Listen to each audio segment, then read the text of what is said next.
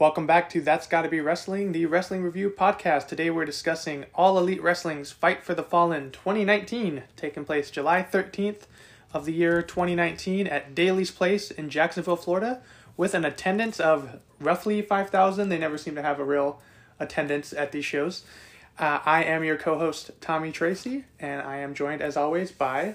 me, Olivia. Yes, and we are back. Uh, this episode's coming to you a little later than usual. We both had some sinus infections going on later part of the weekend, so we decided to just do this uh, a couple days later. But we are here with Fight for the Fallen. Before we get into the review, however, we're going to do our news segment, um, the top news in wrestling for the week, or week and a couple days at this point. So as always, I will, as always, as if this isn't just the second week we've done this, I'm going to give it off to you, Olivia. Absolutely. So, um, the first part of our news uh, is coming from Stephanie McMahon herself, um, with basically what they're calling their sort of set plans for WrestleMania thirty-seven. Uh, W W E is set on having a redo of WrestleMania at the Raymond James Stadium to recoup from WrestleMania twenty twenty. While it is unclear if they are continuing the pirate theme uh, that coincides with the Buccaneers Stadium, it is clear that they are taking advice from the N F L with limited crowds. It is unclear of what this audience will look like, as Stephanie McMahon says that ticket information will not be available until they figure out a plan. Mm-hmm. Uh, this is something that they are sort of getting accustomed to, Uh, however, in a smaller setting with their N X T limited crowd. So uh, do you think that this is something that could be successful for W W E? Do you think that they are going to get close again to WrestleMania and then just scrap it entirely? What do you think they're going to do? Uh, it's going to be weird. I mean, I feel that Raymond James Stadium is huge. It holds roughly seventy thousand people. Yeah. And then when you add in wrestling to that, you could probably fit in another ten to fifteen thousand. Yeah, they said it fits about, like, with wrestling crowds, about ninety thousand. Okay, that's a lot of people. Yeah. Uh, I hope they don't try and do that. I don't think they're stupid enough to try and do that. Um, the weird thing about this is this coming WrestleMania thirty-seven was supposed to be WrestleMania Goes Back to Hollywood and be at SoFi Stadium in Los Angeles, which you and I were going to most likely go to. Turns out not to be the case. Um, but I don't know, man. With WrestleMania in an arena that big... I mean, you can socially distance all you want. Oh, totally. But no one's going to be told to be like, well, you have to go up to the nosebleeds when you can't see anything, when there's going to be that, not that many people there. It's going to be strange. I mean, I think the I personally, and I'm not running a multi-billion dollar company, because if I was, I probably wouldn't be doing this podcast. But I would probably do what they did last year. You know, that's interesting. I think that you could do a weird capitalism trick on it and say, okay, we're going to cut the crowd by half. Okay, so say necessarily you're not going to guaranteed be in the nosebleeds, but you're going to probably be pretty far back depending on the ticket price. But then because you're cutting in the audience in half, at least, uh, they're probably going to double ticket prices. So mm-hmm. um, it could be one of those where, you know, you're, you've got socially distanced crowd.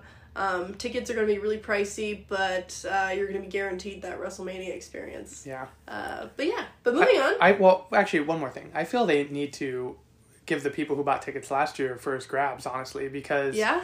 you bought tickets, you didn't get to go. I went, Yeah, I wonder how that how that played out. I wonder if they just, like, refunded all their tickets, right. Or if they... Uh, We're like, hey, you could, you know, do that thing that most concerts are doing where they're like, you can get a refund or you can hold on to them and then go next year. Yeah.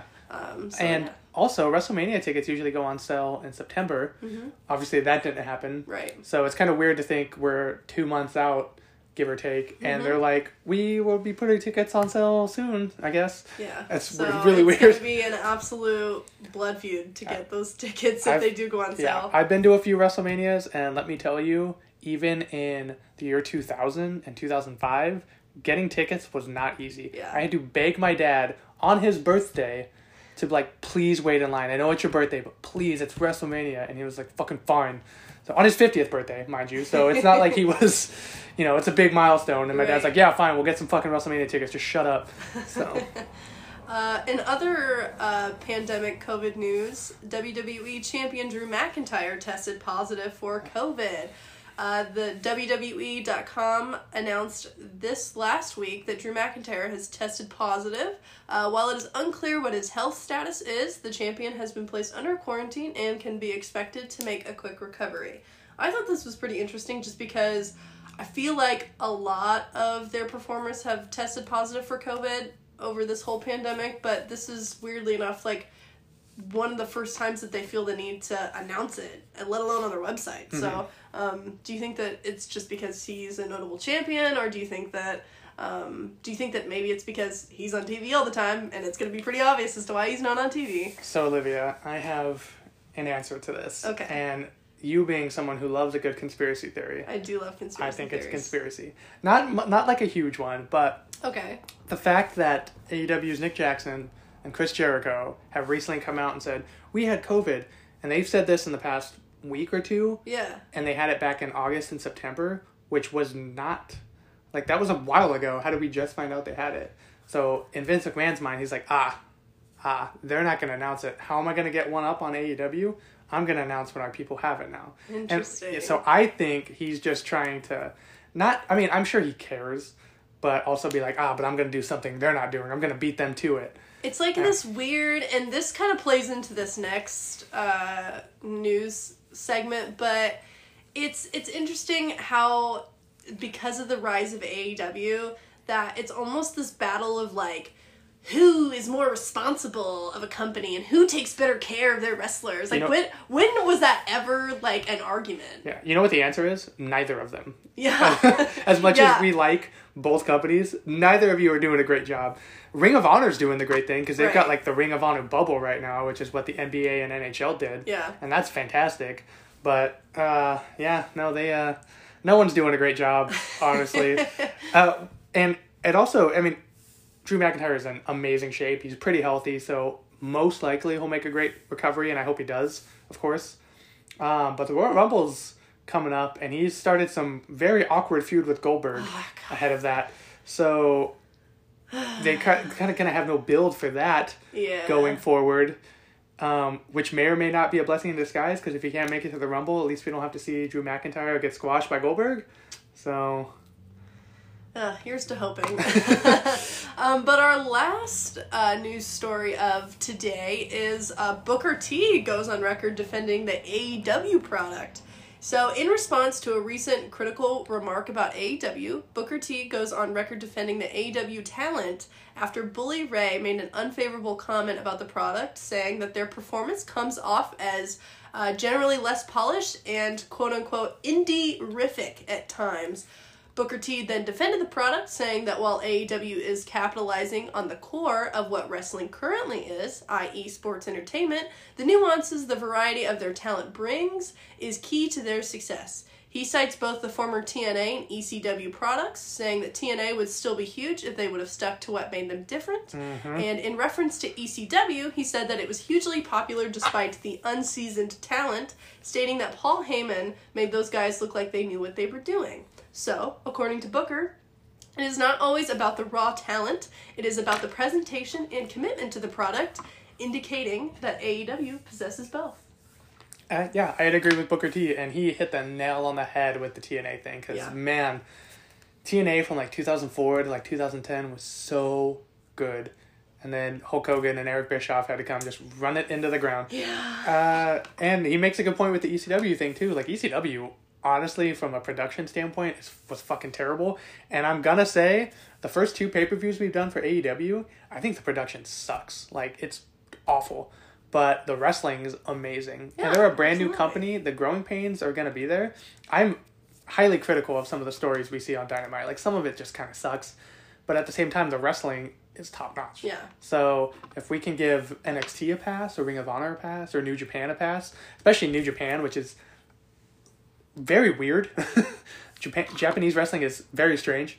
Um, we can give A E W a pass. It's a brand new company. It's going to be mm-hmm. different, whereas W W E has been here for forty years, so we're kind of sick of the same old crap, even though we still like it. Well, and here's the thing, too, is that what I, fi- I think most fail to realize is when you're pitting the A E W product against W W E, you know, this is a product that's still very new, very mm-hmm. fresh. And, you know, really came into its own right at the time that we went into a full-fledged global pandemic. Mm-hmm. And so I think that, you know, as time goes on, as those COVID restrictions get lifted, as people get vaccinated, then not only are you going to have a ton of international talent wanting to come to A E W to make a name for themselves in America, but you know, in in the same, you know, country where W W E resides, you have a ton of talent who are really fed up with being controlled for very little pay. Um, I mean, we were just watching uh, a news story today about how uh, a lot of the talent, you know, make additional money from, you know, Twitch streaming, OnlyFans, that kind of thing, and how W W E has, like, really cracked down and tried to control that and profit off of that. Yeah, they don't want you seeing Big E's OnlyFans without them getting some money. Even though they made it very clear that these people are individual contractors, mm-hmm. you know, and not full-time W W E employees. Yeah. And so it's kind of this, like, really dangerous game that they're playing where, you know, they're not wanting to take any responsibility over you as an employee, but yet the things that you do outside of working for them, they still want to control that. So I right. think a lot of people are going to get fed up with that, and I think that A E W is going to welcome a lot of this entertainment with open arms because, and a lot of this talent with open arms, because I can see A E W being like, hey, we might not be able to pay you as much as W W E, but we're going to let you get to do all of this stuff that they wouldn't let you do. I don't know, man. Tony Khan's got a lot of money. uh, not as much as Vince McMahon, but a lot of fucking money. However, um, to take the side of W W E... Well, not to take the side, but to also criticize A E W for a second. While they don't consider their employees independent contractors, they still don't give them health insurance, which I think if you're in a physical thing like this, you need some. Because it wasn't until All Out twenty twenty... Or maybe it was Double or Nothing. I can't remember what it was exactly. Um, but Matt Hardy fought Sammy Guevara, and he did a spot off of a like a forklift sort of thing through a table, but he missed the table and literally knocked himself out in a match, live match. And they not only continued the match, which was the wrong decision, but they were like, oh, yeah, we're going to start taking C T E seriously now. In twenty twenty, you're going to start taking... Like, yeah. You are a brand-new company. You know what happened with Chris Benoit and everyone else. And, and you're going to be like, oh, he fell. Now we're going to take it seriously. Like, they also need to be kind of held... Like, give W W E their faults all they want, but they take that C T E shit very seriously. And A E W's kind of like, oh, right, we need to do that too. So. But again, you have to think that A E W... has time on their side and the True. room to grow on their side, to whereas W W E has long been established, and it's pretty much no excuse for them at this point. But like I said, as A E W continues to grow as a company, as they continue to gain more capital and, you know, more wealth to be able to pay these people the way that they can, I, I think that that will be something that's introduced. And then I think if if and when that, you know, health insurance is introduced, and when that, I guess, talent care is introduced and established, that it, again, it could be really dangerous for W W E. It can be, but we'll we will only we'll only see. Time will tell. Time will tell. Yeah, time is an illusion. All right. uh, before we get into the main show, um, I'm gonna go through the buy-in real quick, and then we'll get to your Perfect. opening question. Yes. Um, so the buy-in happened an hour before the show. Um, Sonny Kiss made his debut, taking uh taking on the librarian Peeta Avalon with Leva Bates, and Sonny Kiss wins with a split-legged moonsault. Um, pretty fun. He came out with the Jacksonville Jaguars mascot because they were in Jacksonville. So, and the Khans own the Jaguars, the one in fifteen Jaguars this past season, which is terrible. Uh, we then get a women's tag team match. Um, Bea Priestley and Shoko Nakajima from Japan taking on Rio and Doctor Britt Baker, D M D. And I want to quickly go over this. You might have seen this clip online. Um, as soon as Bea Priestley gets uh, tagged in, she kicks a downed Britt Baker in the face, and Britt Baker is out. So speaking of C T E things, and you can tell it wasn't a sell on her part because Aubrey Edwards, the referee, is just like, oh shit, and you can see her like in the corner talking to Britt Baker for the rest of this match, which goes on an extra like fourteen minutes, by the way. Yeah. And every time like you see Britt Baker on the rope, she is like leaning against them. Even like ten minutes later, when it's like, oh, she should be recovered in in kayfabe, she's not. So. She got kicked in the face, so much so awkwardly that she goes to get the hot tag on Rio, and she goes to the wrong corner, because she just, she thinks that's her partner. So. What do you think backstage-wise, like, what what do you think is said to one another, like, after all that happens? Because if I was Britt, I would be pissed. Yeah, I mean... I'd be like, you just ruined this match for me. Yeah, it doesn't, it doesn't, I mean, obviously, I don't think Bea Priestley did it on purpose. Well, like, right, But, but you gotta still. be a little more careful. Yeah. Than, like, it's the same thing I say to Seth Rollins. Like, Seth Rollins is ultra-talented, as is Bea Priestley. What the fuck are you doing? You gotta be careful, dude. Yeah. So, as if I'm having... full-on conversations with uh, Seth Rollins. But anyway, um, I also thought this was funny. During the last like five minutes of the match, um, the closed captioning came on, and it would not go away. And I thought I hid it on my on YouTube, but then I was like, the controller's nowhere near me. So I did a little research, and apparently for like the last fifteen minutes of the buy-in, people just saw the random closed captioning on their screen. So production issues again. Yeah. All right, uh, so before we get into the main card... Let's get the uh, question out of the way. This actually just hits on kind of a subject you just touched on. Uh, so many times in this podcast, we've talked about, well, really ever since we started talking about A E W in particular, uh, we've been very kind of critical of their women's roster.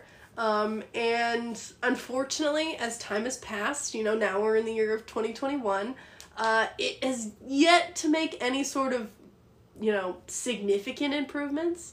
So, I pose this question to you, Tommy. What do you think that A E W could do to improve this women's roster? So here's the problem with the women's roster. Um, the talent is pretty fantastic, I think. Yeah, I mean, Hikaru Shida, Abaddon, Britt Baker, uh, Awesome Kong, uh, well, I guess Bea Priestley's not there anymore, but Rio. All these women are super talented. Uh, you got Tay Conti, who, like, W W E really dropped the ball on. You've got... Um, Uh, I can't think of her name, but she is ninety-nine of the Dark Order. She's young and has a lot of uh, upside. The problem is, while the wrestling is good, the uh, the storytelling with these women isn't good. So they have, they like, oh, the stories are on Dark. I watch Dark when I can, but I can't watch Dark all the time. And there's also like forty-seven matches on every episode of Dark at this point. And then uh, they have this A E W Heels thing, which is Brandy Rhodes's um creation, because get it, heels, women wear heels, ha ha ha. And the the way to watch that or connect with that is very strange, and I don't even know how to do it. So you don't get any storyline between these women. They're just like, all right, go out there and do your thing. And while the wrestling talent is there, you don't get the storylines that you would get in W W E with like Becky Lynch the Man, or Charlotte's reign uh of superiority, or the Bayley Sasha saga, oops, dropped my pen, or what Candice LeRae and Shotzi Blackheart are doing in N X T. So you just have these talented women, but you have no story behind these talented women, and mm-hmm. no, that doesn't I, make for great yeah product. I totally I totally agree with like pretty much everything you said.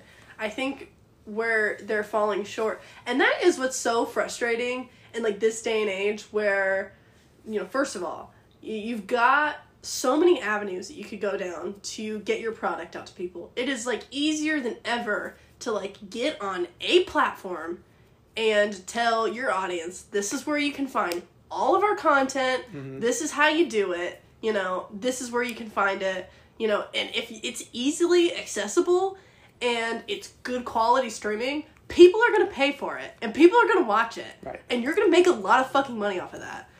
But it is so incredibly frustrating when you have a company like that who could be could have an astronomically increased amount of viewership and could make a lot more money as a company, mm-hmm. if they were to just buckle down and say, oh, well, the reason, I think the reason why we're falling short, you know, and the reason why people aren't, you know, retaining as audience members, mm-hmm. in watching your product is because it's so hard to watch and so hard to find. And, you know, unfortunately for them, I mean, that's great that they got a T N T contract, fantastic for them, but hardly anybody these days has cable T V. So most of the time, people are going to be illegally streaming your content, and so not only are you losing out on that, but then when you have all these different fragments of your product that aren't a, a part of that main content, and it's even harder to be able to access that and watch that, nobody's going to watch it. Yeah. And so into your second point, I totally agree that the wrestling is pretty solid. You know, sometimes there's some flubs. Uh, we'll get but to I one think, of those matches in I a think, moment. Yeah, I think as time goes on and as these women get more familiar with each other in the ring, then it's only going to improve from here. But it, it's so, you're so dead on when you say that it's good wrestling, but like the storyline is not there. If I can't access that, if I if I don't understand what's going on, like I'm gonna be like, this is good, but it can't be great, because if it's good but doesn't make any sense, it's never gonna be great. Yeah. So, with all that being said, I totally agree that it's it's a bit frustrating, especially in like this like pinnacle of like accessibility with technology, that they like can't just figure that out uh, and get that content streamlined, because I feel like if they did, they would have much more eyes on their product, and you know, the potential to to be able to, if you're making more money, then you can again streamline that content further, and when you do streamline that content further, then all of your product makes sense. Yeah. So I totally agree. Um, there's also the problem with the women from Joshi Wrestling in Japan not being able to travel, which yeah. really limits. Luckily, Hikaru Shida, their champion, made a residency here, um, but Rio didn't. So right. And then Aja Kong, of course, legendary Japanese yeah. wrestler. I think Awesome Kong's even stuck in Japan, which kind of sucks. So, you know, that kind of limits it as well. But the wrestling's good. Yeah. So, except for the match we'll get to in a moment. But we're going to start with our opening match, yes. which uh, pits Maxwell Jacob Friedman, M J F, uh, with Sammy Gu- Gu- Guevara, God, his last name's hard to say, and Sean Spears, the former Ty Dillinger, which I noticed was funny because uh, last week's episode is when Sean Spears just destroyed Cody Rhodes' head with a chair shot, and M J F was supposed to be Cody's fan, so these three, these two were teaming together, which, a little dynamic Again, there. Uh, and they're, yeah, right, they're taking on uh, Darby Allin, Jimmy Havoc, and the bad boy Joey Janela. So the first thing I noticed, um, which was kind of funny, was not funny, well, a little funny. Uh, Sean Spears came out with a shirt that said "The Chairman," which it's like, I hated that chair shot, but that's... It's pretty clever. It's pretty clever. It's like when Owen Hart uh, did the pile driver on Steve Austin and broke his neck, and he had the Owen three sixteen I Just Broke Your Neck shirt, which was unfortunate, but also like really funny and clever. So gotta give him that. Uh, I guess you can call them the faces. I'm going to call them the hardcore team. So that's Darby Allin, Havoc, and Joey Janela. Um, take it to M J F. They top off, uh, it's topped off with Jimmy Havoc biting M J F's hand. Uh, both teams show a lot of det- dissension between everyone. Like, no one's getting along in this match. Um, Allin and Spears tag out and uh, start to fight on the outside. Allin and Guevara use some high spots with springboard arm drags, which is really nice. Darby Allin weighs like seven pounds, soaking wet. So he gets up there in the air to take down his smaller opponent. Uh, all six men get some offense, topped off with an amazing rolling backstabber from Guevara. Guevara is then a house of fire. Um, he hits a super kick, a tope suicida, over-the-top rope corkscrew, and a standing Spanish fly on all three of his opponents in quick succession. Uh, but at the end of the match, Sean Spears gets the blind tag, and he puts down an injured Darby Allin for the three count. So, Olivia, what do we think of the Fight for the Fallen opener?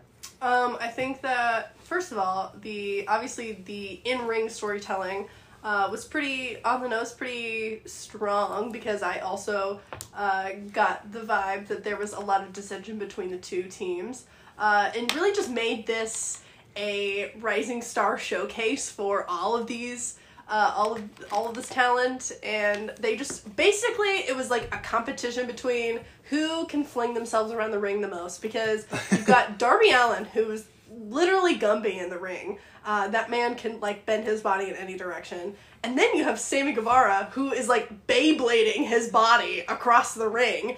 Uh, and so I just, it was super entertaining, really solid wrestling. So for me, it gets a three point five out of five because it was a really strong opener. You and I continued the trend of having the same score for the opening match. three point five out of five for me as well, for the reasons you said. Um, I loved kind of the s- small storytelling. It wasn't even anything large in this match. Um, the M J F and Sean Spears dissension, Sammy Guevara thinking that he was the odd man out here because he had really nothing to do with it, and really having a good coming out party here. I mean, he's yeah. a very good wrestler. I call him the Spanish Justin Bieber because he looks just like him. He does. And uh, the the hardcore team, I guess I'm calling them, because I don't know if like Jimmy Havoc's a face or even Joey Janela is, but beside the point, um, the fact that they lost Jesus' dissension between the three of them, and they go on to have a triple threat match at the next pay-per-view, All Out. So, of course, we'll get to that next week. Um, so good, like, small storytelling there from A E W to to start out. A lot of fun here. I love watching everyone in this match in the ring. I think they're all super talented. And yeah, Uh, Darby Allin, of course, once we get to the year of twenty twenty in A E W, we'll really have some big coming out stuff For there. Sure. Yeah. Yeah. Uh, we then cut to Private Party, Isaiah Cassidy and Mark Quinn in the crowd. Um, they are fantastic. And I don't think we get a lot of pay-per-view matches with them, unfortunately, but they're very, very talented. Um, I still say that they're teamed up with Matt Hardy now, and the fact that they haven't called them Private Hardy, I think is just a missed opportunity. Absolutely. And Tony, if you're listening, um, you can always hire me, man. I'll work cheap. Just give me like fifty thousand dollars a year, dude. I think I'll be happy. All right. I'll move to Florida. I'm cool with that. All right, so our second match is the one and only women's match on the main card. Um, and we see Allie taking on the C B O, uh, the Chief Branding Officer, Brandy Rhodes, or the Chief Brandy Officer, as she's been calling herself. And this match makes no sense, and here's why. Because you're supposed to believe that the Rhodeses are these like super faces, like, yeah, you know, we're counter product to W W E, and that's this great thing. And Cody's pretty much walked that line the whole time. But Brandy is doing this weird thing where she's just like, I'm the most talented woman in A E W. And it's like, listen, Brandy, you are a great businesswoman. You are very smart. You are uh, very elegant. But, but you're not a great wrestler. Kind of like Stephanie McMahon. She's not. I mean, I think she's really strong on the mic. Yeah, exactly. You know, but I, like, I feel she's like really articulate and comes off as really dastardly. Yes. Um, but her ring performance is very lacking. Right. And I will get to this point once we give our final grades, but... Um, well, I'll just wait till then. So she wants to take it. She wants to beat up on Allie, but then on the road to Fight for the Fallen, she's like, oh, you know, I respect Allie. It's this weird like dynamic where she doesn't really know which direction she's going in. And it makes the Brandy character incredibly inconsistent. So she goes to handshake Allie because you're like, oh, she's changed her tune. She's going to be a friend. But then she, again, changes, changes her face and heel dynamic and brings out Awesome Kong again. Okay, which is cool. I love Awesome Kong. So, uh, Brandy goes for the sneak attack, but Allie is ready for it. Kong distracts Allie multiple times, which leads to Brandy hitting a very awkward dropkick. She then grabs water from the outside and throws it in Allie's face, because as we all know, you can't recover from getting hit with water. I mean, it's the most it's the most dastardly thing to get hit with. You're not going to recover. It's like getting hit with a Stone Cold Stunner or a kendo stick. Uh, Brandy hits a uh, tornado snap suplex, but only gets a two count. A running Brandy then runs right into a super kick and hits a Death Valley driver, but or uh, Allie hits the Death Valley driver, but Kong pulls Brandy out of the ring before the three count. Allie then locks in a Dragon Sleeper, but the ref is distracted by Awesome Kong as Brandy is tapping out.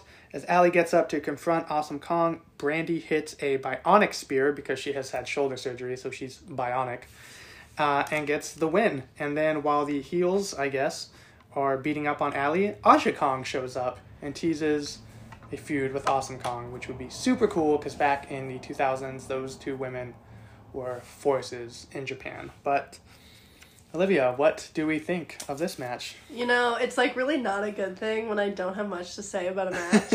So, all I'll say is, is that this match was incredibly, like, a snail pace, okay? Like, it, it was, it, it's one of those matches that I just, like, cringe at, you know, and I critique these types of matches in the same way every single time where I'm like, oh, we're gonna do this move, and then they do the move, and then they like take a like a thirty second to a minute break, and they're like, okay, now it's time for the next move. And it's like, holy shit, like, did you not like actually like practice any of this in sort of like tandem with like, mm-hmm. you know what I mean? Like it, it seems like they practice like one move every day and then like didn't think to like put it all together before they like went out into the ring and, you know, did all that. And so unfortunately this just is not really a strong, you know, showing for Allie.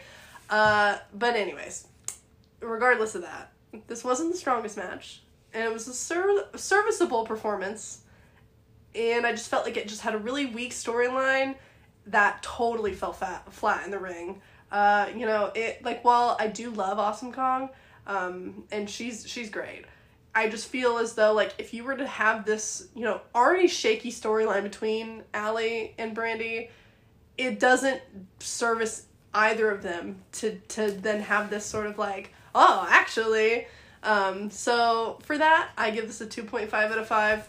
Oh, that's way higher than I thought you would give it. Really? Yeah. I mean, I thought of giving it a lower rating, but I was like, I, I don't want to be... It's not, like, the worst match I've ever seen. That's pretty bad. You know what I mean? It's pretty bad. So, let me let me get to my point I wanted to make earlier. Totally. You remember last year when... I remember. Do- I remember. Um, Dominic Mysterio, who Pepper is... Farm remembers. Com- Dominic Mysterio is completely um, new to wrestling. Yeah. So who do you put him in the ring with? Someone who can carry a match very well. You put him in the ring with Seth Rollins. And guess what? Dominic had a great match. Looked very good. Pat McAfee, not a wrestler. Put him in the ring with Adam Cole. It looks very good. Snooki, not a wrestler. Put her in the ring with Michelle McCool, who is... I'm not going to say Michelle McCool's like an amazing wrestler, but she's pretty damn good. She's a vet. Yeah, she knows what she's doing in the ring. She can call a match. You put her in the ring with her, and guess what? Snooki, Snooki looks good. Snooki. Why would you put Brandy Rhodes in the ring with Allie? Nothing against Allie. She's fine, but she's not...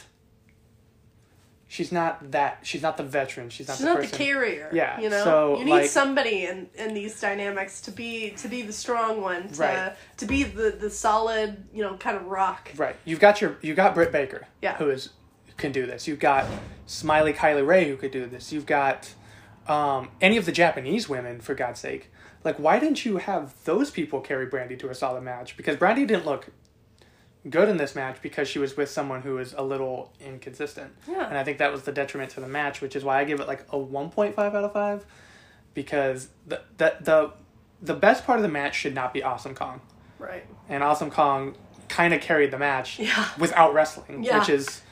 And it's so frustrating too because when you look at it, like, yeah, uh, pre-show aside, buy-in aside, if this is the only thing, only women's match that you're going to put on your main card, and this is what you show, like, I would just rather not see a women's roster. Right. Like, unfortunately for me, co- that coming out of my mouth is like, I want to puke. But well, even the buy-in match was a disaster because yeah. as soon as Bea Priestley got kicked or tagged in, she knocked out Britt Baker. So both women's matches were kind of not good. And, you know, not to not to play the compare game, but I'm about to do that for a second.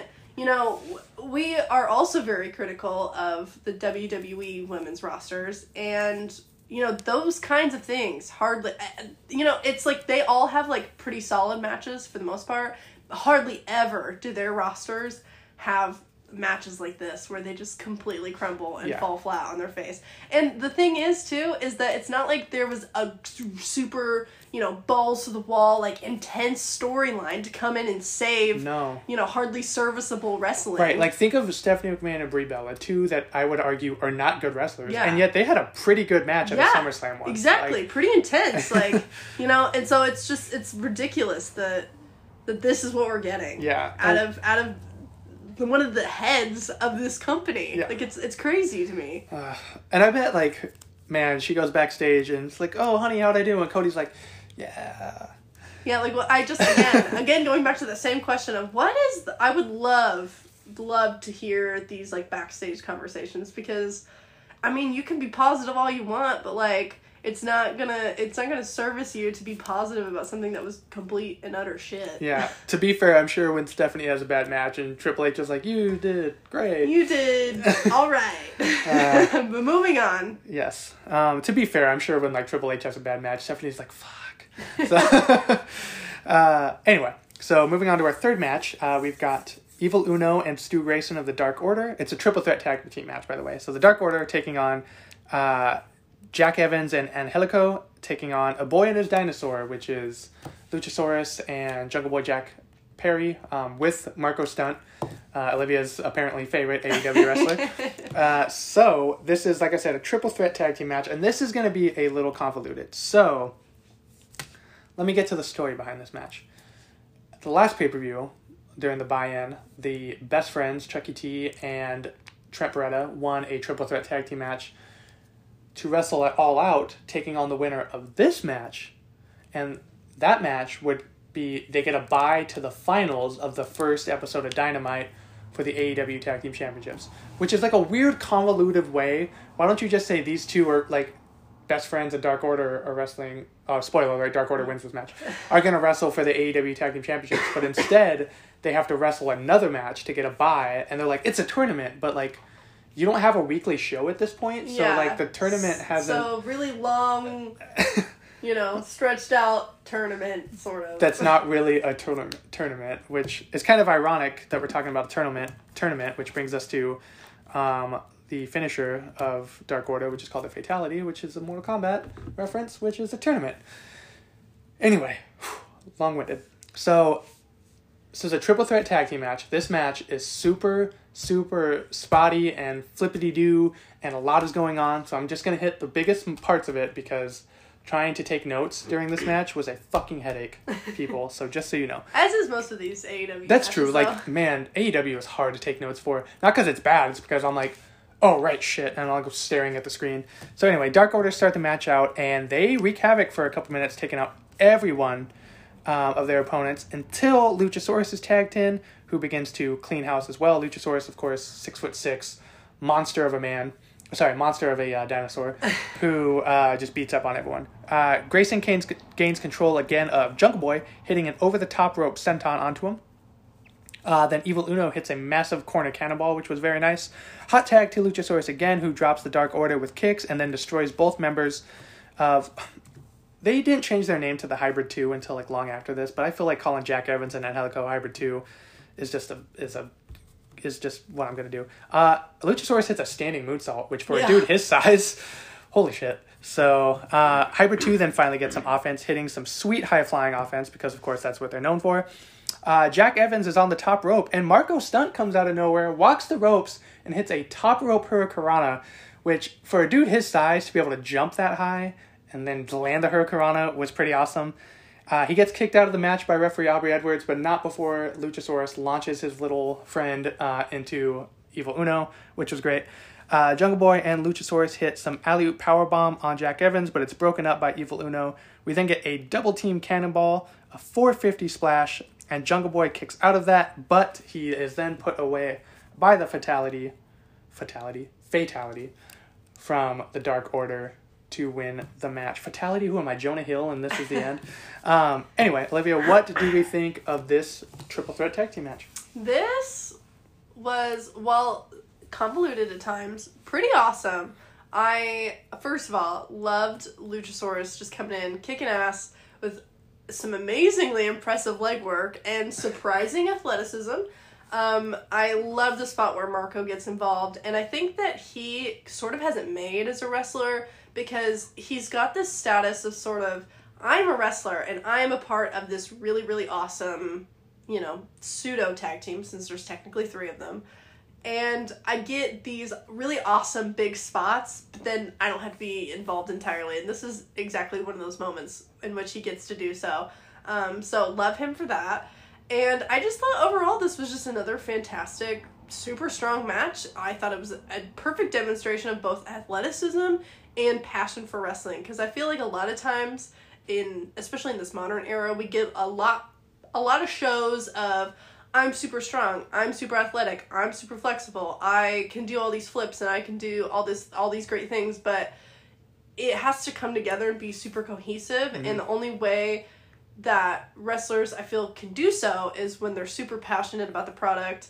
And it's one of those things where, not to compare it to, like, live theater, for example, you know, you can read your lines all you want, and you can dress up as a character all you want, but unless you understand the connection between one set of dialogue, one set of actions into the other, you're not a performer, you're not, you know, you're not a thespian. And I think in this case, uh, it definitely shows all of these men are wrestlers, mm-hmm. and they are passionate about A E W and passionate about the product. So, for that, I give this a three point five out of five because it was awesome and super strong. Yeah. Um, I really enjoyed this match. Um, I remember early on in A E W, everyone was given the Dark Order shit. I don't think a lot of people knew that they were the Super Smash Brothers from um, yeah, the indie scene, so. Which they were super talented. And I think yeah. here they're like, fine, fuck you. You're going to boo us? I'm going to show you how good we are. And yeah. they did. Evil Uno, for a dude who's that, like, I don't, I don't want to call him fat because I hate to say, but he's he's That's a large. He's a hefty Earthy. dude, yeah. yeah.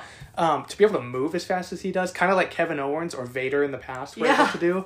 Um, Perfect Lucha, examples. Yeah, exactly. Luchasaurus being six foot six and being able to do a standing moonsault and the kicks Crazy. he does, and you Googled a picture of him without his mask on, and you were a big fan. So good looking dude as well. That doesn't hurt. Um, and then of course Jack Hybrid two. Those guys are well known for the amount of like flips and spins. Mm-hmm. There is an assisted, like, I, th- I think it's Angelico, I could be wrong, grabs Jack Evans by the foot and then springboards him to do a, like, four fifty mid-air. That is incredible. It's crazy. So all six men looked fantastic here. Um, seven men, I guess, because I'd include Marco Stunt in that yeah. as well. uh, so I give this a four out of five. This match right. was awesome. Really cool tag team match. A E W's tag team scene blows W W E's out of the water. W W E has the better women's roster easily, but the tag teams in A E W are just top-notch, yeah. amazing. And it makes me re-find my love for tag team wrestling, because back in the Attitude Era, I tag team wrestling was my favorite. Like, Stone Cold versus The Undertaker in the main event, great, fine, fun, I love it. But, like, then you'd get Edge and Christian versus the Hardy Boys, or the Acolytes versus the Dudley Boys, or the New Age Outlaws versus the Headbangers, and I was always so intrigued by the tag team wrestling. Um... So to be able to see great tag team wrestling here really pleases me. But I do have a question for you. Yeah, what's up? So they introduced Jungle Boy and Luchasaurus as a boy and his dinosaur. Mm-hmm. And then there was the joke that once they added Marco Stunt, it was a boy and a boy and his dinosaur. Do you? I prefer that name, a boy and a boy and his dinosaur. But then they were just like, oh, we'll nip it in the bud and call him Jurassic Express. Which one do you like better? Um, I mean, I don't. I feel like I don't have like a preference per se. Um, the first time I was introduced to all of them, they were referred to as Jurassic Express. I, I think it kind of, uh... Was that the Dynamite show that we yeah, went to? Yeah, was the yeah, first time you saw them? Yeah. Rolls off the tongue a little bit better. Um, you know, you can, you can really sort of market that better. Uh, when I think of, you know, merchandising and I think of, uh, you know, branding per se, I think that when you're including all of them, that Jurassic Express is the most concise, Um, and most easy to work with. Mm-hmm. Uh, but I mean, again, it doesn't say about like the quality of the name. Right. So um, for those reasons, I think that like maybe Jurassic Express is just a little bit more usable. Mm-hmm. Um, but that doesn't necessarily speak on like the likability of the name. I love a boy, a boy and a dinosaur. It's just so it's so stupid, and it's it makes me makes me happy. Moving on to our fourth match, uh, we get the Hangman, or as uh, good old Jim Ross calls him, Hangman. Ugh. Adam Page, t- it's that damn Southern accent. yeah. Uh, taking on Superbad Kip, Kip Sabian. Um, Kip Sabian wants this match because he is tired of looking or being overshadowed by Adam Page. Um, I didn't really watch all the Road Twos, the pay-per-views things that they were doing because they didn't have the weekly television show at this point. But um, I don't really get where this came from. Like, Adam Page kind of won a battle royal, and he earned the right to be the number one contender for the A E W Championship. And Kip Sabian's like, it should be mine. Like, bitch, you weren't even in that match. Like, what are you talking about? So, um, but Kip Sabian did make a good point on an interview during the buy-in that he only feels Adam Page is in this match because he's part of the Elite and he's getting it handed to him, which I think was a little bit of kayfabe breaking because... a little damn. bit of an, an aside. Yeah, like, so... Um, but anyway, I like both these men. So both men start the match with holds, um, quickly turns into a punching match. Kip Sabian then attempts a tope suicida, but he's cracked with a haymaker as he goes through the ropes. Sabian eventually hits the suicida and almost kisses a fan. So there's this guy. He was in the last episode too. He's getting really pissed at M J F's promo. I noticed it was the same dude. And he is just yelling at Kip Sabian like as Kip Sabian hits the barricade. And yeah. he's like inches from him. And so Kip Sabian looks up at him and goes to kiss the dude, and the guy got out of the way. And I'm like, damn, that takes some balls, man, because... Yeah, uh, yeah, definitely. So made me kind of a fan of Kip Sabian. uh, Sabian hits then a top rope foot stomp that legit hurt Page because you can see him start grabbing his ribs as if uh, he bruised them, which I know how that feels because I recently did that by falling down some stairs. Um, and then a massive chop battle leads to a discus elbow by Page. Page then hits a massive top rope to the outside moonsault, an over-the-top rope powerbomb, and a series of pin combinations from both men that literally goes on for fifty-seven seconds, I counted, turns into the dead eye from Page, and he wins after that. And then a member of the Dark Order comes out, a maskless heartless man, or masked heartless man, sorry, um, and hits Page with a codebreaker, and, well, I guess who that could be, it's Chris Jericho. Um, beating up his opponent for All Out and making sure he's not one hundred percent for their eventual title match. But, Olivia, what do we think of this? Uh, first of all, I loved the part, before I get into what I thought about the match, Kip Sabian attempting to kiss that audience member is just, I mean, for lack of a better term, like chef's kiss. I mean, it is just, it harks back onto, you know, just genuine But that genuine, like, weird crowd energy that can only be described as, like, the Attitude Era, where it's just very, like, raw and aggressive. And I think that when a fan who, you know, not to not to make, you know, any sort of assumptions or judgments on this man, um, but for somebody who's probably pretty, you know, influenced by toxic masculinity, was probably taken aback by this whole attempted kiss. So I just thought that, to me, was just so hilarious and gave me a good chuckle. Um, made me enjoy it. But uh, onto the match, I just thought that this this is a really, really good match just because of the way it was placed within the entire card. I think that this was one of those matches that just was like a huge, like, you know, battle of the big spots. Uh, and these matches are really good to place, like, right in the middle of pay-per-views just because, you know, the crowd's sort of, you know, they're weaning, they're getting a little bit tired, you know, a little bit exhausted, their eyes are getting a little bit tired, they're wanting to see something new, something exciting, something that's going to make them get up out of their chair, you know, cheer a little bit, get involved, uh, and I thought this match got the crowd pretty jazzed, so... And one of the crowd members almost literally got involved. Exactly, exactly, so... Um, for that, I give it a three point five out of five again. Uh, another great, strong match in the card, and it had an essence of brutality. So, for that, A plus. So, I like this match, but I feel it was overshadowed by the match before it. Okay. And the match that came after it. Okay. So, it was not a letdown, because I think the match was very good, but Adam Page was, A, working hurt because he had a knee problem. Right. And then he got hurt in the match. Yeah. And then he got beat up, I put that in quotations, yeah. by Chris Jericho. So, Adam Page did not have a good night. Um, but I think he was able to really, uh, really show why he deserves a number one contendership yeah. match.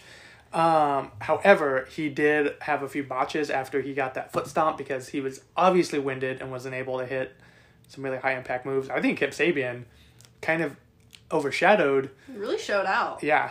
Kind of overshadowed Adam Page here, which was probably not what they were looking for, but is exactly what he was looking for. Yeah. So. Which I, tells you that as much as you can plan these matches and for as much as you organize these storylines, that what goes on in a match can, can you know, it may or may not sway the way that future storylines progress and, yeah. you know, the the way in which these this talent gets over with the crowd. Um, so it's not always a bad thing. Yeah. Um, so I gave it a three out of five. All right. Thought it was a solid match, but okay. nothing, like, spectacular, especially what I was hoping for. Um, this also just reminded me to... think about um, Miro, who is formerly known as Rusev, is now with Kip Sabian as mm-hmm. his, his best man, as he's calling him. Do you think it's kind of ironic that Rusev went from a ridiculous cuckold marriage storyline in W W E to being the best man at Kip Sabian's wedding with Penelope Ford going into A E W? Do you think that's kind of just like a weird transition? He's like, I'm going from one wedding storyline to another. I think it's just one of those funny kind of jabs, like always the bridesmaid, never the bride, right. um, type situations that uh, I think are just kind of just like funny gaffes. It's yeah. a goof, it's a gaff, it's a laugh, you oh, know. You're so Midwest, I love it. All right. Moving on to our next match, uh, which pits SoCal Uncensored, Frankie Kazarian, and Scorpio Sky with the Fallen Angel Christopher Daniels, taking on the Lucha Brothers, Pentagon Junior, and Rey Fénix. Oh. Flippity-doo match if I have ever seen one. Yes. So, again, bear with me, guys. Uh, SoCal Uncensored comes out to Jacksonville Jaguars gear, which I thought was pretty cool. I love that, like, tealish, bluish color. Um, shark teal. Shark teal, yes. Um, looks really cool.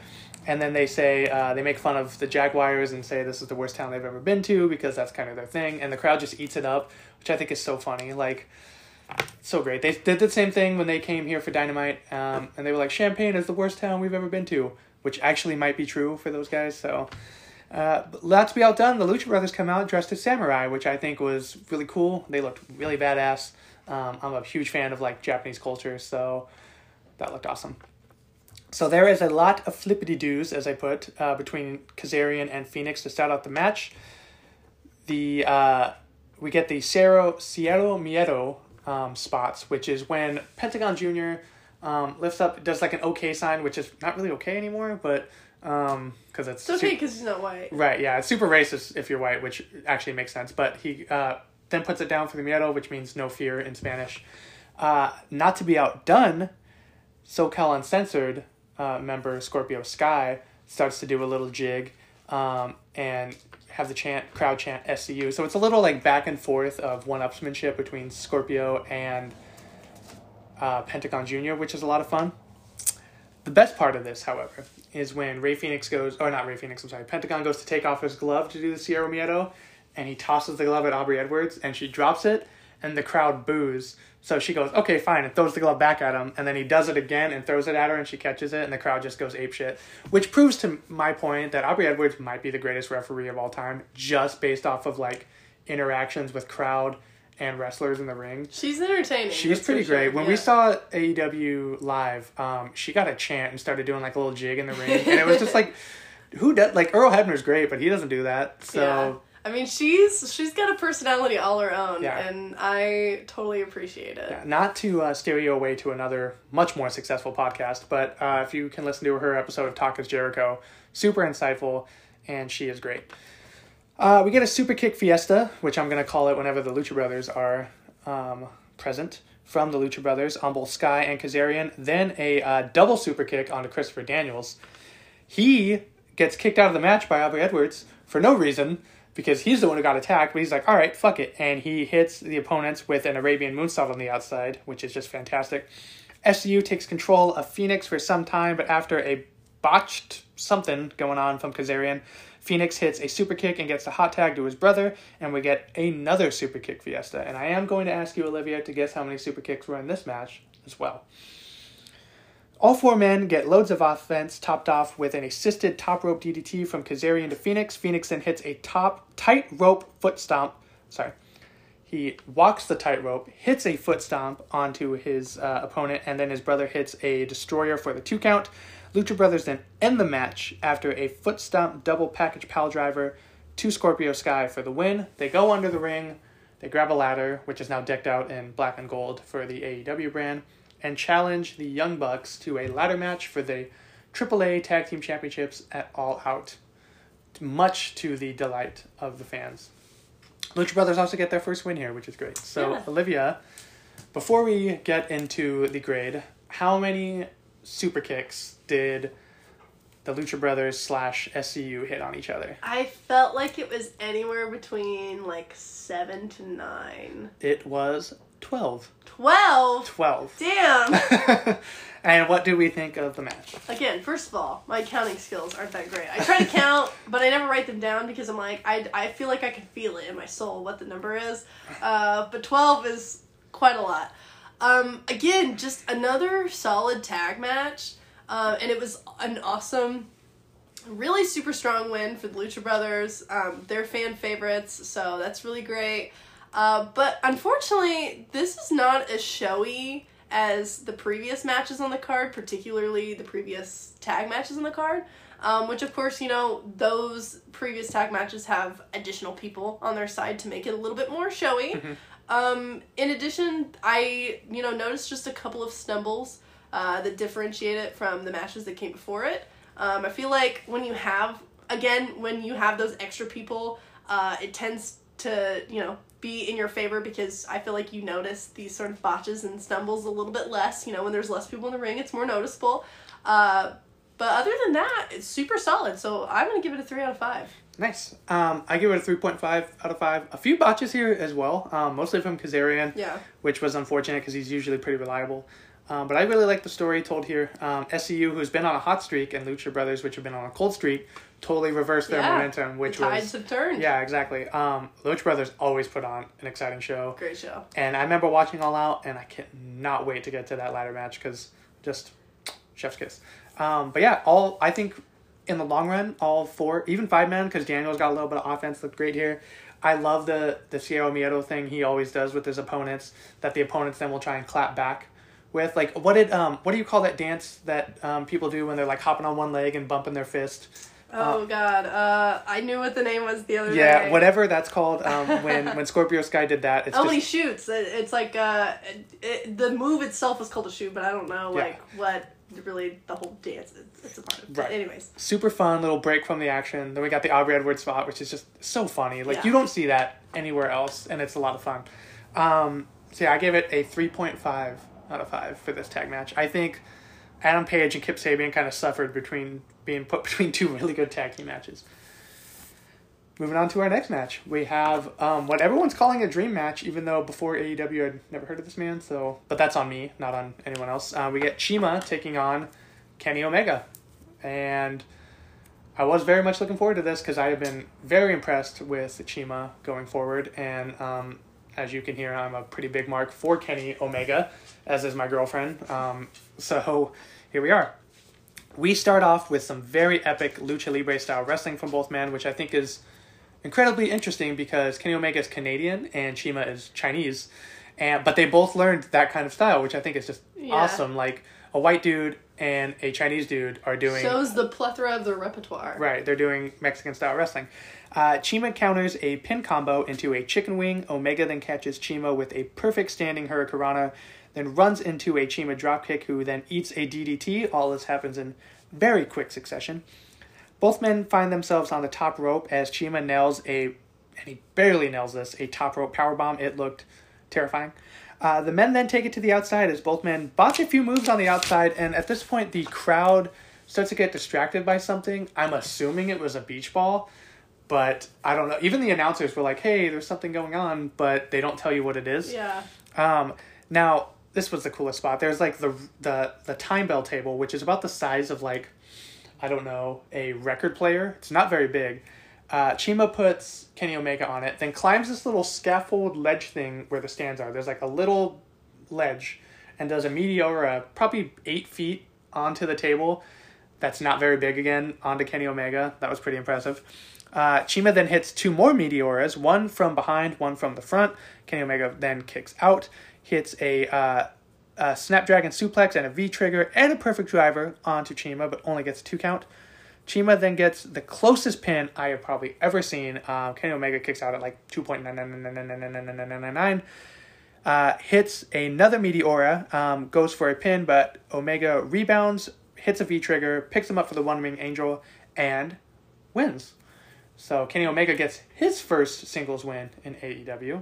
But Olivia, what did we think of this Uh, apparent dream match? Yeah.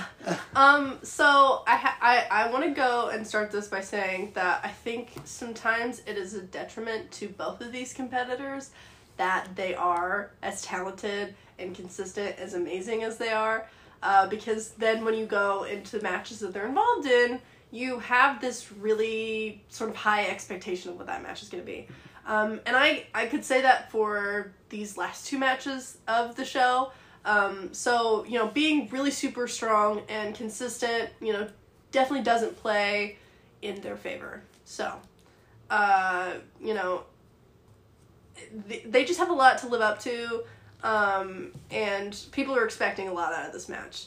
Uh, I didn't think that it was as show-stopping or explosive as anticipated, um, but it, regardless, it was still really impressive and still really a strong match. Um, and of course Kenny Omega gets his first singles win in A E W, so that was fun. So for that, uh, I give it a three out of five. Just nice. Very solid.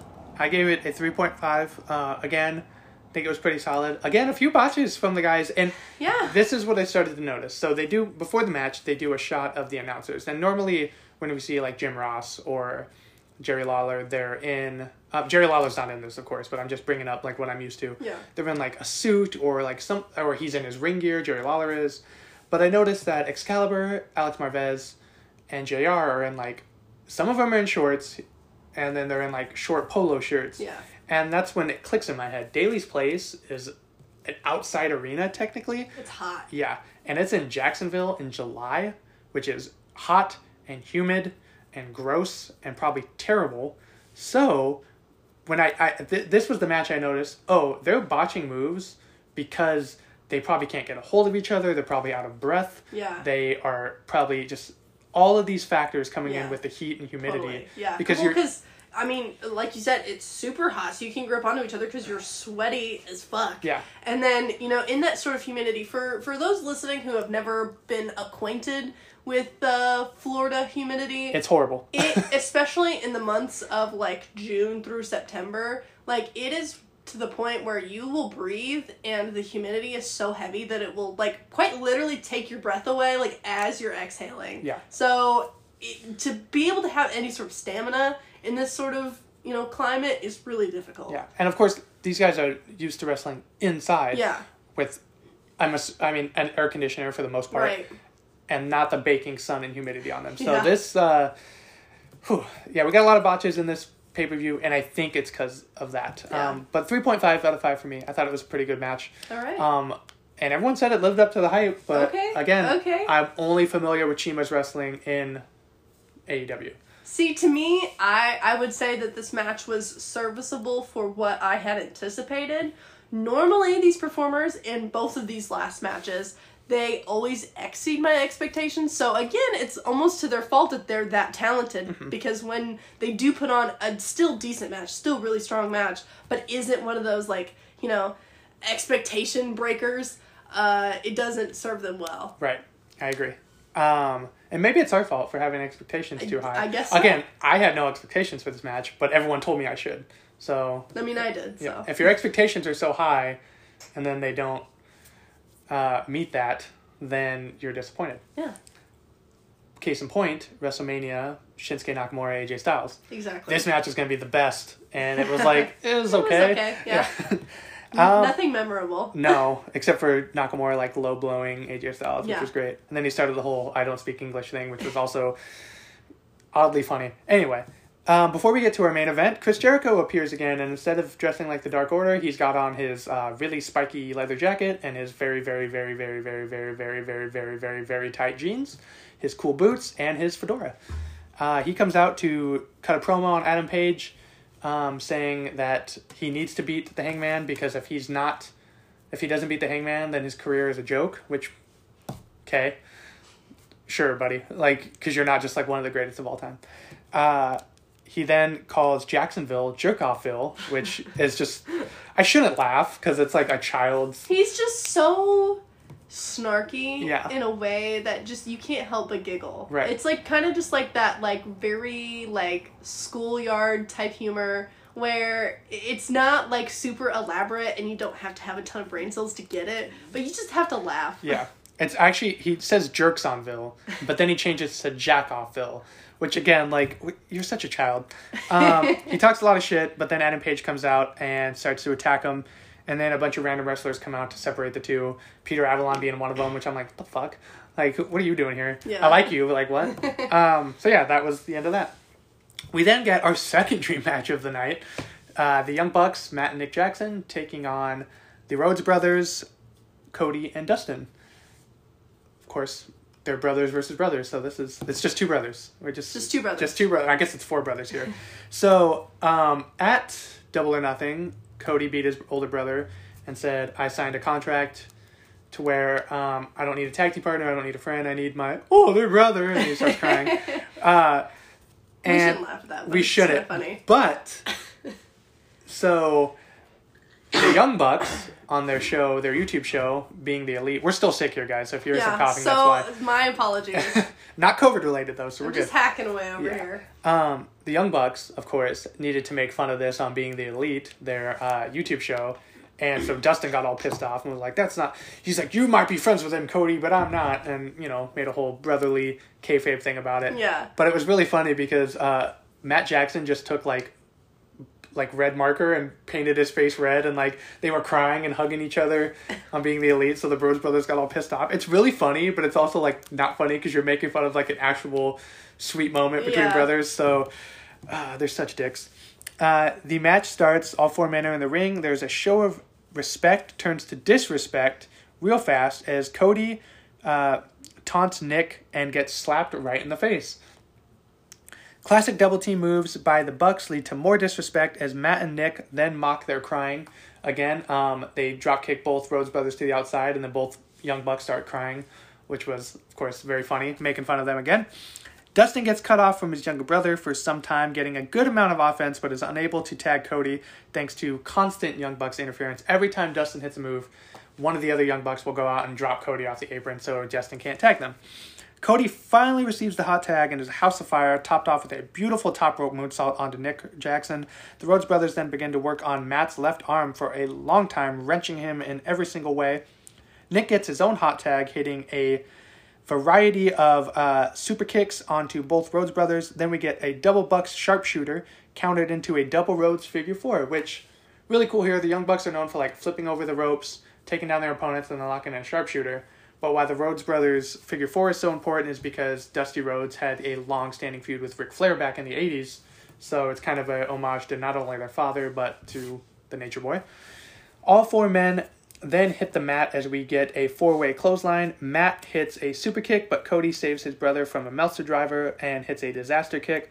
The ref takes a tumble. We get our first ref bump of the show. I think our first ref bump in A E W, right? If I'm not mistaken. So, yeah. And we get Stereo Shattered Dreams. Um, a flying Cody then eats a dual super kick. Dustin goes for an uppercut, but eats his own super kick. Super kick, super kick, super kick. Lots of super kicks. Super kick party here. Young Butts hit uh, the Rhodes style uppercuts on their opponents. Not to be outdone, the Rhodes brothers counter that with super kicks. So I love the good little mocking each other with each other's moves there. Uh, Nick hits a crossroads, uh, which is Cody's finisher, onto Cody, but only gets a two count. The Young Bucks then pick up Cody for the Meltzer driver and win the match. The Young Bucks are undefeated so far in A E W. Livia, before we get to the grades, I'm not going to ask you how many super kicks were in this match quite yet, because I want you to answer me. What match had more super kicks? SoCal Uncensored and the Lucha Brothers, or the Rhodes Brothers versus the Young Bucks? God, I'm saying brothers a lot here. I feel I feel like this last match had more. I feel like there were you said fuck more times taking notes watching this one than the S C U Lucha Brothers match. So I I'm gonna guess that this one had more. I'm gonna blow your mind. They both had twelve. Really? Yeah. Wow. Okay. So that totally had been unplanned. Yeah. Like there's no way that that could have been. I don't think they did either. But no. uh, yeah. So both had twelve super kicks. Um, this this pay per view. Hold on. Let me head. twenty-six on the main show, one on the buy-in, so twenty-seven super kicks for Fight for the Fallen, which is a lot. I haven't got to two hundred quite yet. I will get there. I have my counter. I'll make a big deal out of it. I, I think we'll get to it at all out.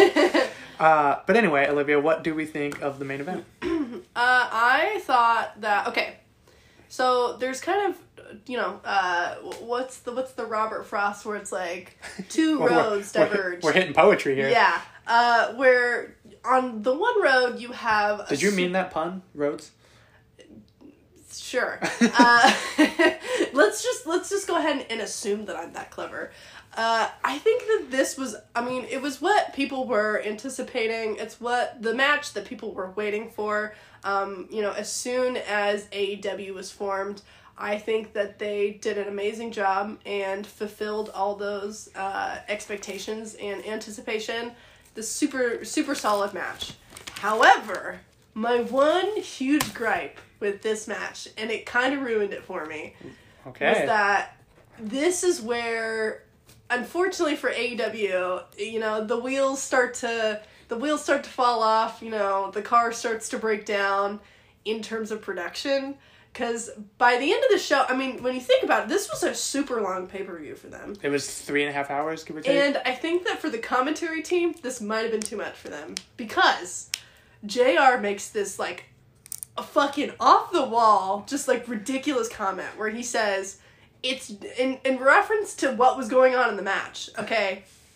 He says, it's just like kissing your sister, long pause, with the other two on commentary being like, what? You know, sort of like, please elaborate. And then he just ends it with, so to speak. Sir, what? What are you saying? To be fair. What were you referencing? J R I just, I was is so, so confused. He's so old at this point. He might be a little delusional. He's still the greatest of all time.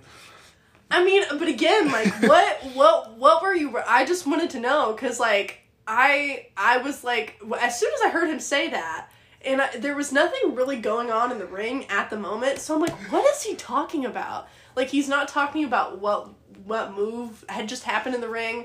Uh, I, from what I can guess, it was just that, like, I think he might have been referencing the fact that, like, you know, Cody and Dustin had just gone up against each other. Now they're going to team up to, you know, try and defeat the Young Bucks. Because so, Cody needed his older brother. So it's like, it's great, but then there's kind of that drawback of, oh, well, we just kicked the shit out of each other. So right. I, I, I, maybe I'm just reading way too much into his, like, geriatric comment. But I was just like, I mean, to, on, to be totally honest with you, th- that comment happened very early on in the match. I don't even remember it. I was so distracted the rest of the time. I think that there was like, I mean, at least twenty plus minutes left. And I was like, what? Before you hit your grade, I need to say, J R is the greatest. Like, I mean, granted, he's old as fuck now. And I don't want him to retire. But he has been commentating for like thirty-five years. Excalibur, I think, is very good too. He adds a lot of like lightness and levity yeah. to the commentary. Alex Marvez is terrible. And it's so good that A E W put Tony Schiavone in his spot, someone who could like kind of wrangle in Excalibur and J R to make it a little more concise. Yeah, a little um, bit more streamlined. Yeah, so God, I can't wait for us to get to that three-man group and get Alex Marvez out of there. Nothing against the dude. He just doesn't bring anything to the table. Anyway, back to your grade. So yeah, uh, for that, uh, interesting comment and awesome performance. I'm going to give this a four out of five because I thought it was a super solid finish to the show. Uh, and was uh, just really entertaining to watch. Yeah. Um, Can't complain. Young Bucks, again, just killing it. Killing it. In matches. Cody and Dustin. Cody's had three really good matches, now that I think about it, because his one with his brother, the Darby Allin one, and this one.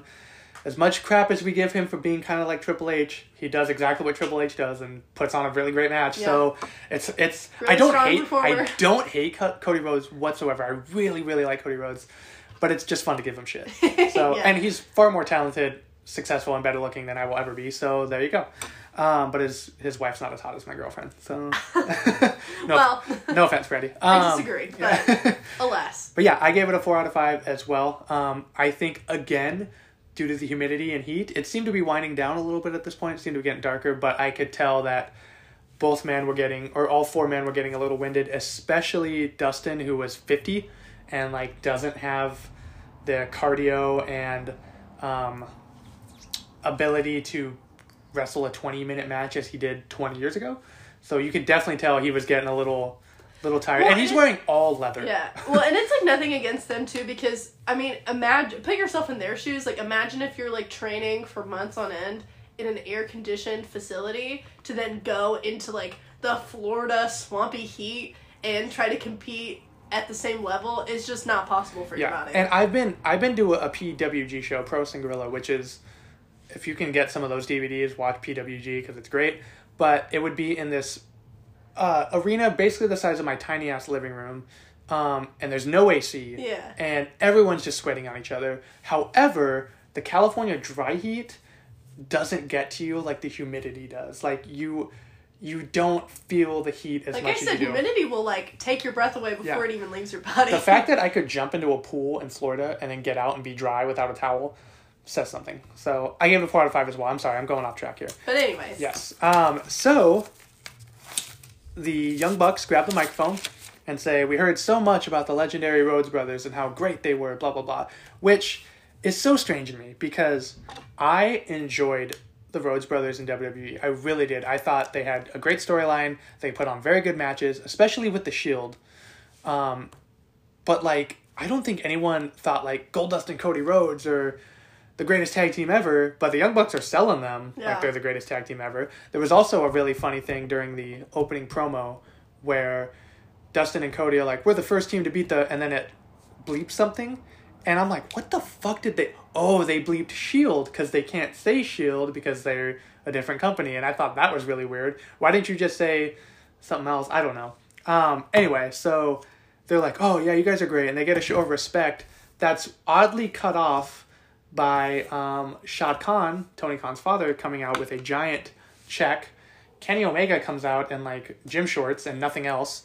And Luchasaurus and Jungle Boy come out in gym shorts, and, like, Luchasaurus isn't wearing shoes. And I'm like, and I'm like, what the fuck is going on? So they have this gigantic check, you know, one of those massive checks. And actually, this is when they start to say, hey, the Fight for the Fallen pay-per-view, the entire live gate goes to um, people who are affected by gun violence, um, hence the name Fight for the Fallen, which I think is great. I think that's a fantastic thing to do. Um, just kind of strange that they did this at the end of the show and cut off a promo. Yeah. And then, like, people, like, Cody's like, oh, we're getting cut off because we're out of time on the pay-per-view. But they weren't because this entire check presenting thing happened. And then Kenny Omega got on the mic and said some really weird things about, like, nothing to do with the gun violence or whatever. Like, which was a beautiful sentiment on A E W's part, I think. But they kind of pushed it to the side. And I'm like, Shad Khan being there makes sense. because he owns the building, he owns the Jaguars, he's known in Jacksonville. Cody being there made sense, the Young Bucks being there made sense, Kenny being there. Why the fuck were Luchasaurus and Jungle Boy there without shoes on? Those so, hooligans. Right. It's like this really sweet moment they were going for that made no sense. It just whatsoever. crumbled apart faster than a dry-ass cookie. Right. Like, it just... everything. Normally we we use like normally we combine like a promo or an ending segment into the like the match. Yeah. But I felt like we had to take this one aside because it really had nothing to do with the match in the long run of yeah. things. Um I think it again I think it, I agree with you. I think it would have benefited them to have this whole sort of check presentation happen in like maybe like the middle of the show. Yeah. It would have been like a nice like kind of breather, get a break from the action, you know, sit down as a crowd, listen to, you know, Shed Khan talk about this awesome thing that they're doing. Um, you know, I don't think he wanted to talk. He definitely. Well, but then say like I don't know, you know, have Tony come out and be like, yeah, this is like this is what we're doing. This right. is like you know, this is great. Yada yada. You know, five minutes or less, you got it wrapped up perfectly nice. And this this whole ending segment was just a mess, a yeah, hot mess. It like derailed the the ending, and like the Young Bucks were doing this great promo, and it wasn't over with. Yeah. It's just really weird. So it's like, what were they supposed to say? Right. And it was on, like, you buy the A E W shows on the Fight Network or mm-hmm. uh, Bleacher Report Live, which isn't the same as buying something on pay-per-view like we used to do back in the day. Right. Um, where they only had... Where you're a buying th- a time slot. Right. They can kind of go longer because nothing's coming on afterwards. Yeah. So what is the whole... I literally think... It- Honestly, now that I'm thinking about it, it sh- like it probably was one of those things where the production team was so fucking over it that they were like, okay, we're wrapping this up, and just was like, you know, fucking hurry up, we're done, we're yeah. shutting everything off. So the production team is Tony and Cody. I mean, obviously Cody's in the ring, you can't do that, but like, it's that was just a really weird just segment. Just really strange. Like, way to end a pretty damn good tag team, like main event match, but um. That that was the end of Fight for the Fallen. That was the end. Um, so, Olivia, what is your match of the night, performer of the night, and grade of Fight for the Fallen twenty nineteen? Okay, so, match of the night has to go to the last match. Uh, botched ending promo aside, I thought that this was probably the strongest match in the show, for obvious reasons. Uh, and then my performer of the night, technically, it's two, but they're a tag team, so it's acceptable. Has to go to the Lucha Brothers. Super awesome that they got their first dub. Um, yay for them. I think that they're super entertaining. They're fan favorites, me included. You know, I'm a huge fan of them. Uh, and I think that they're just, they're they're the bee's knees. Uh, and so my final rating for this show is a three point five out of five. Just because I thought it wasn't as strong as the previous pay-per-views. Um, it was still super entertaining. However, I think, like I said, it just strong performances, but production-wise, they just kind of fell apart as the night went on, and that just didn't happen in their previous two pay-per-views. Right. So I'm kind of like wondering what went wrong, what what happened that you know wasn't supposed to happen, or what didn't happen that was supposed to. You know, I just have a lot of questions. Right. So for that, it gets it gets a little knock. I'm I'm a little bit of the opposite of okay. you on production-wise because. Okay. The first two pay-per-views, and I was ready to go full force on this one. I was like, if they do it three weeks in a row, I'm just going to let them have it. Because I feel Double or Nothing and Fyter Fest had awful production issues. You really think so? The, like, lighting, the way the music sounded, where it was, like, all bass and drums. Okay, And, like, yeah. the way they cut off random music and the way they, like, camera cuts and the announcers kind of didn't know what was going on. And I think they did a lot better here okay. until that last segment. Yeah, I mean, they, they've got some growing pains, yeah, for sure. Right. And, like, commentary people are always going to say some really random shit. You can't really... fault the production on that. Just like kissing your sister, yep, so, so to speak. Uh, I don't have sisters, so and I would never kiss my brother. My brother! Um, so I actually thought, aside from that really awkward last segment, the production was much better on this okay.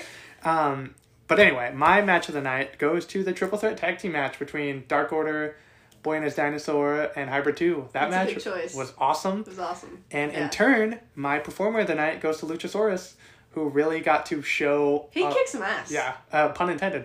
um, he really got to show why he's so beloved. And I think this was before he became really beloved. Right. Um, this was like his sort of coming out party, and he looked he looked great here. Um, I'm actually surprised you didn't pick Kenny Omega for a third week in a row just to kind of pick him. uh, my attire of the night, though, I'm keeping the tradition, goes to the purple and gold uh, Los Angeles Laker colors that the Young Bucks were rocking. I thought those were awesome. I'm a Laker fan. They're Laker fans. And that's awesome. Um, to go back to the book, as I've been doing, um, they grew up Laker fans as well as Bulls fans because they grew up in the nineties. So kind of like me. Yeah. Big Laker fan, but it was impossible to hate the Michael Jordan Bulls back in the day. So, yeah. Uh, Young Bucks, again, three for three on the uh, attires of the night yes. for A E W pay-per-views. And my final grade is three out of five. Okay. Um, not because I thought this was a bad pay-per-view. I just think it's the weakest so far that we've seen. I agree. Of the three. Um, and while a lot of the wrestling was good, we had a pretty meh buy-in. And I know mm-hmm. that doesn't really... Um, fall into things, but like the buy-in's supposed to sell the pay-per-view. Yeah, too. it's what it's what gets you jazzed. Yeah. It's the free content that then entices you to then you know pay for the, right.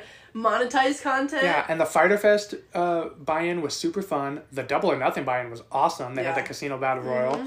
and this one just kind of sucked. Um, I thought unfortunately the women's match sucked. Man, like. Oh, that match was not good. Sucked major ass. Yeah, um, and I was a little disappointed by the Adam Page, Kip Sabian match. Okay. So I gave it a three out of five. All right. Um, but that's not to say the pay-per-view is bad. I mean, right. A E W has some growing pains. You kind of got to give them a little bit of slack. Exactly. Um, on some of these things, much like we'll probably do in very early W W F pay-per-views. Yeah. So three out of five. Um, but Olivia, thanks for joining me. Do you want to take us home as always? Absolutely. So please go follow us at That's Gotta Be Wrestling on Instagram. That is the social media hub that we're using and choosing at the moment. Uh, listen to us on Spotify, Apple Podcasts, whatever your preferred podcast platform is. If you listen to us on Apple Podcasts, please go and give us a rating, whether it's one star, five star, whether you love us, whether you hate us. Uh, please go give us a rating. It really, really makes a difference. Uh, but if you like Spotify, which is the uh, elite podcast platform, uh, go ahead and give us a follow on there. That also matters a lot, and that'll also give you, um, you know, some updates, and it'll notify you when we do upload our episodes. Uh, other than that, if you're wanting some to rock some super cool That's Gotta Be Wrestling merch, definitely go check us out on Redbubble. We've got some pretty cool retro, you know, That's Gotta Be Wrestling logo stickers on there that I think would look absolutely fabulous on any laptop or any preferred surface. But with that being said, Tommy, what are we reviewing? Usually in a week, but now is in a few short days since yes. we're running behind schedule. We will be getting to All Out twenty nineteen. Um, which, if I remember correctly, was fucking dope. Um, I wanted to get tickets to it because it took place in Chicago, and they sold out literally in like two minutes, so I didn't. Um, and then after that, we'll be headed back to W W E because the Royal Rumble is happening on January thirty-first, so that is what will happen the following week. Yes. But thank you, everyone, for listening. Uh, do everything that Olivia just said. Follow us, give us a like, blah, blah, blah, all that stuff, and join us in a few short days for All Out twenty nineteen.